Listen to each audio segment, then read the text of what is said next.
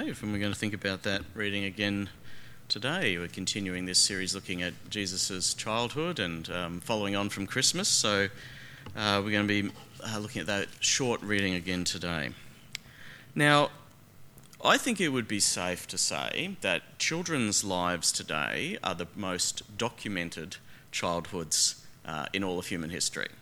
Uh, when I was a boy, uh, my parents collected an album with photos of me in it, and the size of that album was limited by obviously how many pages it had, but how much it cost to print all the photos that went into it. Um, if you go back another generation, um, there are only a handful really of photos of uh, my parents as children. And then if you go back three or four generations in Australia, you're usually lucky, I think, to find two or three photos um, recording the childhoods of those who grew up before the Second World War. But now, of course, um, there are thousands of digital photos around of almost every child, uh, videos recorded and saved, um, and social media posts documenting every event in their lives. Um, so our lives in our childhoods are documented, recorded, and they're available for our memory at every stage.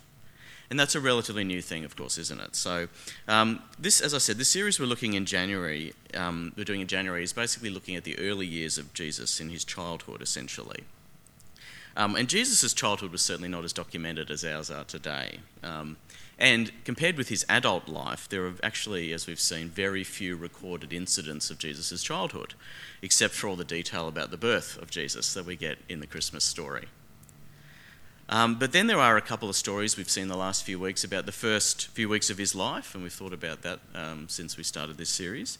And those stories, as I've said, they emphasise for us that the birth of Jesus, which we've celebrated at Christmas, was part of an ongoing story of God's work through Jesus and the plan for what would happen when he grew up.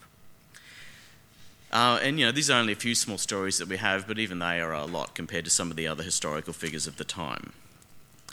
Now, but in this week, in the story of the Gospels, we enter into what a lot of biblical scholars have called the hidden years of Jesus' life. So last week we read the story of Mary and Joseph um, presenting Jesus in the temple, and we just read uh, briefly about their encounter with the prophet uh, Anna when they took him, and then they took him home to Nazareth. And then we get to the final verse in our reading, which is verse 40. And the child grew and became strong. He was full of wisdom and the grace of God was on him. And that verse, one verse, essentially covers 12 years of Jesus' life. 12 years of the human life of the Son of God are covered by that single sentence. Next time we hear about Jesus, and we'll look at that next week, is when he's 12 years old and visiting the temple in Jerusalem again, which we'll consider next week. But today we think about these 12 hidden years where we know nothing about Jesus except that he grew up, he became strong, he was filled with wisdom, and God's grace was on him. That's not much detail. How is he going to make a sermon out of it, you wonder? We'll get there. Um, but I think this um, uh, verse actually tells us a lot. Um, because what we're thinking about in this series is really the, the humanity of Jesus, what I would call the humanity of Jesus. What does it mean for God to truly become a human being? And enter into the world. What does that mean for us then, too? One thing I think it means is that Jesus experienced developing and growing up in the ordinary way that a normal human being does. And that means, yes, learning, growing stronger, developing in character and wisdom over time, going through the normal process of these hidden years, what we would call our childhood usually, or the, years of primary school. And this is the period when people usually develop their first sense of who they are. And when we learn more, start to learn about the world, how do we relate to people? And it's when our personality is first set down. And yes, I think in terms of the story of our lives, they are usually uh, hidden years. We don't usually achieve very much uh, that the world would think of as significant in these early years, the first 12 years of our lives. Um, they're usually quiet, our lives, and relatively uneventful in this time. We live sort of a, a small life inside our families, inside our schools, the local community, and the friends that we have around us. And there's not much in those years of our lives that we would consider extraordinary. Um, but as a true human, I think it was important for God in Jesus to go through those human years, these hidden years, and to grow like us. And today I want to focus particularly on the idea that this was a time in which Jesus was, as it says, filled with wisdom. And I take this to mean that he learned, as we all do, by being taught and observing the world. Now, a couple of weeks ago, I mentioned that over the years, particularly um, the first couple of hundred years after Jesus was around, um, people tried to fill in uh, the hidden years of Jesus by making up additional episodes and stories about Jesus' childhood um, to describe what this might have been like. Um, I spoke about there's a document called the Infancy Gospel of Thomas, which is not in the Bible. Um, it was written in the second century, and this attributed to this childhood Jesus basically a set of superpowers. Um, and part of this document imagines Jesus at school in the classroom, uh, learning alongside other children. And of course, in this version of events, uh, he's no ordinary child in class. He refuses to listen to his teacher because, of course, being the Son of God, he knows everything about everything already. And he ends up teaching the teacher. So, yeah, he's one of those kids. Uh, so, this child, Jesus, has nothing to learn. Um, but I think this is probably an unhelpful idea to have, and it's probably not how things really went. Um, it, un- it undoes the idea of a human saviour. Um, because if, as a, if Jesus had a chi- as a child had all these capabilities of an adult and of God, then why did he wait for 30 years to do something? Doesn't make sense. But as our reading shows, there was actually a time of growing of wisdom in him. But the, I think the infancy gospel of Thomas is right to wrestle with this, though, because it's a conundrum, it's a paradox. Because the New Testament speaks of Jesus as the Son of God who is coming into the earth as the Word of God Himself. The Word of God. And the Word of God is essentially God's knowledge, God's wisdom, and God's truth. And so this person, Jesus, in the Gospels, is, we're told, the literal embodiment of um, the wisdom of God. So, how then can he grow in wisdom and knowledge? How can he be lacking wisdom and understanding at any point? Because he is wisdom essentially. The best answer I have for that is that this is a reminder for us in an image of the difference between God and creation, or between God and human beings. I want you to think firstly, like, what is God? Who is God? What do we mean when we say God? I think there's a confusion that sometimes occurs for Christians with this question um, because we do believe in a personal God. But in fact, the word God is not actually the name of a person. The word God is not the name of a person. And when we talk about God as a person, we don't use that word. We say Father, Son, Holy Spirit, or we talk to God in the names that He gives us. The word God is more of a symbol than a name, and it means a symbol that we use to describe everything that is ideal, that is perfect, that is complete, that is ultimate. And so when we say we're talking about God, we're talking about things that are perfect or the perfection of, of all being. And so whatever if whatever God is, God is always that. God is perfectly and infinitely like that in every way. And so in contrast, whatever we are as human beings, whatever we are, we are in a limited way. And we grow, we change, and we develop over time. God does not. And that's the difference between God and created things. And so it's the difference between what is eternal, what doesn't change, and what does change and grow. So God is goodness we become good over time and grow. God is love, we grow and become more loving. God is wisdom, and we grow in wisdom. And so, therefore, Jesus, in his human life, a real human life, he grew towards the perfection that was always his in his divine nature. And that's one of the ways that he is, I think, the first example of a new kind of human life that God wants to bring forth this combination of divine and human life in this world. So, to understand this a bit further, let's think about what the biblical idea of wisdom is. Now, wisdom is often associated with a particular kind of person. Um, every year, I think I am supposed to get a quota of Lord of the Rings references to use in sermons here. Now, so this is it's 20, it's a new year, it's 2024. I've got many more to come. So, when we think of a wise person, often we might call to mind someone like the figure of the old wizard Gandalf, um, a bearded and venerable gentleman with a pointy hat and a staff. Um, wisdom, as we think of it, is something that comes to us over the years as we reflect and study life, and we might look a bit like this before we achieve it. Hopefully, not the beard for all of us, but. Um, and while it, so this is sort of a parody of a wise person, it's an image, um, and there are many young people who have wisdom, of course. It has a lot of truth in it, though. Because in the Bible, wisdom is essentially seen as something that learned over time, over a period. It's applied information as we, as we experience life, it shows us how we should live. And there, I think there are two facets to wisdom in this regard. So the first is what we might call practical skills or craftsmanship. This is the ability of those people who've practiced over many years to do something practical very well such as build things or make things or grow things or even perhaps write things or, or, use their mind to create something. And this is a very prominent idea in the book of Exodus, describing those people who designed and built the temple for God. They were using their knowledge of materials and design and their wisdom to build something that was beautiful and could be a holy place where God could rest. In this vein, we might think of wise people that we know who know how to get things done. Um, people who know how things work, who can fix cars and can build furniture or grow delicious vegetables or other beautiful plants, or those who've trained for many years to play a game or a sport exceptionally well. I admit that for various reasons, this is not a form of wisdom that I have a lot of compared to many of the other members here at St Mark's, and I know there's many wise people here who can do all sorts of things. Um, so, as he grew, Jesus would have developed this sort of wisdom, I think. Jesus' adoptive father, Joseph, was a carpenter. And so Jesus would have learned from him. His hands, his eyes, his whole body would have been trained from childhood to understand how to cut and saw and hammer and carve things, the wisdom of shaping wood into something useful. And so, uh, in the end, this kind of wisdom comes from being in tune with God and His wisdom in creation, because we understand how He's made the world, observing and seeing how things work and how we can interact with them. And it's a very human calling, and God's given it to us. And we might call it another name science or engineering or craftiness, handiness.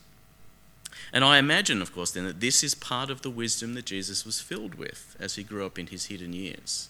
It's part of his mission in the world is to grow in human wisdom, to how God's creation actually functions, and to live that out. So that's the first kind of wisdom. The second kind of wisdom in the Bible that we find is more to do with the question of um, how we live ethically, morally. How do we live well? How to behave, how to make good decisions. There's a whole book of the Bible devoted to this kind of wisdom. It's called the book of Proverbs, and it's just after Psalms in the Old Testament. And so Proverbs is filled with sets of advice from an older man to a younger man and to his son. And he tells these younger men what he's seen and how to avoid trouble, how to be successful, and how to do well. And this is the wisdom that comes from making mistakes and learning from them and observing what happens to foolish people and avoiding doing that ourselves. But also, this wisdom is fundamentally based on the idea that because the world has been made by God, it's based on His wisdom and His goodness. And so, if we reflect on God, what God has revealed to us, we'll know how to live. And this is the kind of wisdom we might call philosophy, for instance. Now, one way that the Jewish people did this was by the tradition that they had of intensive reflection on the scriptures particularly the law of God they received from Moses. And they would reflect on this in order to learn a way, the way to live and would teach their children the law as they grew up and how to apply it to their lives. And so this is how Jesus would have grown up too. Attending the synagogue and being taught about the Bible by his family and by the other teachers there, experiencing life and their human reflection on it understanding how things work, the principles of living with God and growing in that knowledge. So, as I think as a boy, he would have grown in wisdom in that way too, towards his own divine wisdom and life. So, there's these two kinds of wisdom. I think if Jesus grew in wisdom, this is what he was growing in. So, what does this have to say to us today? Is there anything that teaches us about our own life? Well, I want to put before you what I think is a helpful principle for Christian life and understanding, which I think has helped me a lot to understand is that this the principle that everything that is true for Jesus in his humanity is also true for us. So everything that's true for Jesus in his humanity is also true for us. And so this is what it means for Jesus to be truly human as well as the Son of God, that the life he lives is the same as ours, and everything that became true for him in his human life is true for us in our own life. And so by this I mean, I think we can see in this trajectory of his life the purpose and the path of all human development as is in God's plan. All of us were created by God to grow continually in our understanding and experience of God, His wisdom, and His ways. Our experience of God's goodness, His love, His joy, and all, His wisdom is supposed to be a growing thing for us from the beginning to the end. And all of those things, God's wisdom, God's goodness and love, they, as, as I said, they're all perfect. That's why we say God. And that's what it means for God to be God, to be perfect. And so, what it means to be truly human then is to become more and more like God, to grow towards the perfection that He has, as Jesus did. And so, if we are followers of Jesus, we will have our own hidden years, I think, where this is going to be our main task. The years when we grow in wisdom and understanding and experience of God's wisdom and grace in our lives. For many people, this is the same period as their childhood, or a lot of it is, and that's why we include children here in our worship at church. And we spend time teaching them how to understand the Bible, modelling for them how to live, so that during this hidden time, when it seems that not much is happening perhaps in their outward behaviour and knowledge as Christians, they will develop inside towards their understanding of God. And that's very important. It's a great responsibility and a task for parents and for our church community to do that to share our wisdom and to teach younger people among us. I'd encourage you to think about what's your role in that. Um, but I think all of us, regardless of whether we're young or old, have this time, this hidden years of our own walk with God, which may be a substantial part of our adult life as well, and probably is. And that's the time of gradual, slow growth in understanding as we spend time sharing our life with God, praying, studying the Bible, walking with others in His way, and doing what He's told us how to do. And for many years, this can be seen to be quite an unimpressive thing in people's lives. But it is the necessary prerequisite, it's a hard word to say this morning, prerequisite for much of the profound and exceptional things that Christians can do when they become mature people and Christian leaders.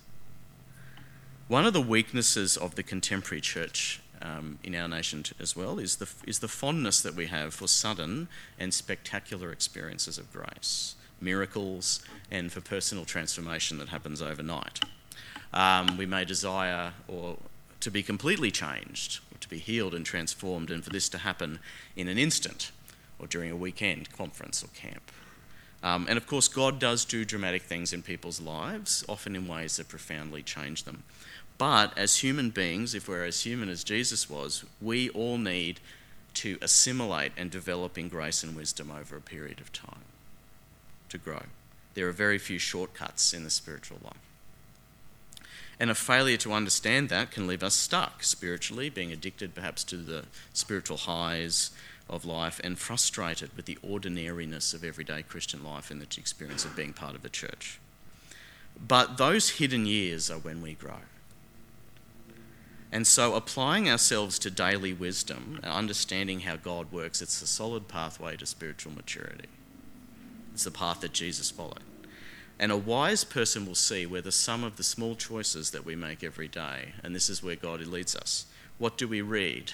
What do we watch? What small actions of care do we take to other people? Who do we hang out with and, and spend time with? What do we do in our leisure time? All those things we can use these days to learn how God's world works and to be in tune with it, and to see how God's way of life works and how to live it. And that's wisdom. And I think that's the way of Jesus in his hidden years with the God the Father. If we ignore that as well, we're likely to find another path of wisdom because there are other paths of wisdom available. There's a wisdom the Bible talks about that doesn't come from God and doesn't lead to growth. For instance, in the New Testament, the letter of James speaks about this in James chapter 3. I'm going to read to you from 18, verses 18 to 23. James says, Who is wise and understanding among you? Let them show it by their good life, by deeds done in the humility that comes from wisdom. He goes on to say, But if you harbour bitter envy and selfish ambition in your hearts, do not boast about it or deny the truth. Such wisdom does not come down from heaven, but is earthly, unspiritual, demonic. For where you have envy and selfish ambition, there you find disorder and every evil practice.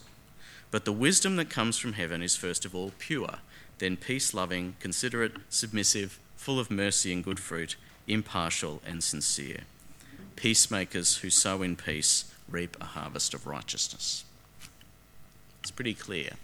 There's a form of wisdom, a way of living, of understanding the world that leads people away from God and growing towards his perfection, away from Christ and his perfect humanity.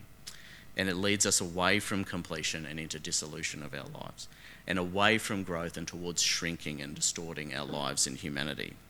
The sad thing is, uh, Gandalf, you know, looks you know, might not be wise. He might get to that point and just have grown a big beard. Um, there are many older people around who have done no work at all over their hidden life with God over the years. And some of those people are the leaders of large and powerful nations in our world. Um, we need to ask ourselves where we're headed. What kind of wisdom do we see in our own life? What are the models of wisdom that we're following and imitating? When we emerge from our hidden years and we start doing something significant in the world, what will come out of us because what has been put in over that time? That's the big question, I think. And the challenge for us today is to be like Jesus was then, as he grew, studying the wisdom and the grace of God around us each day so that our actions, when they come, will be those of God Himself.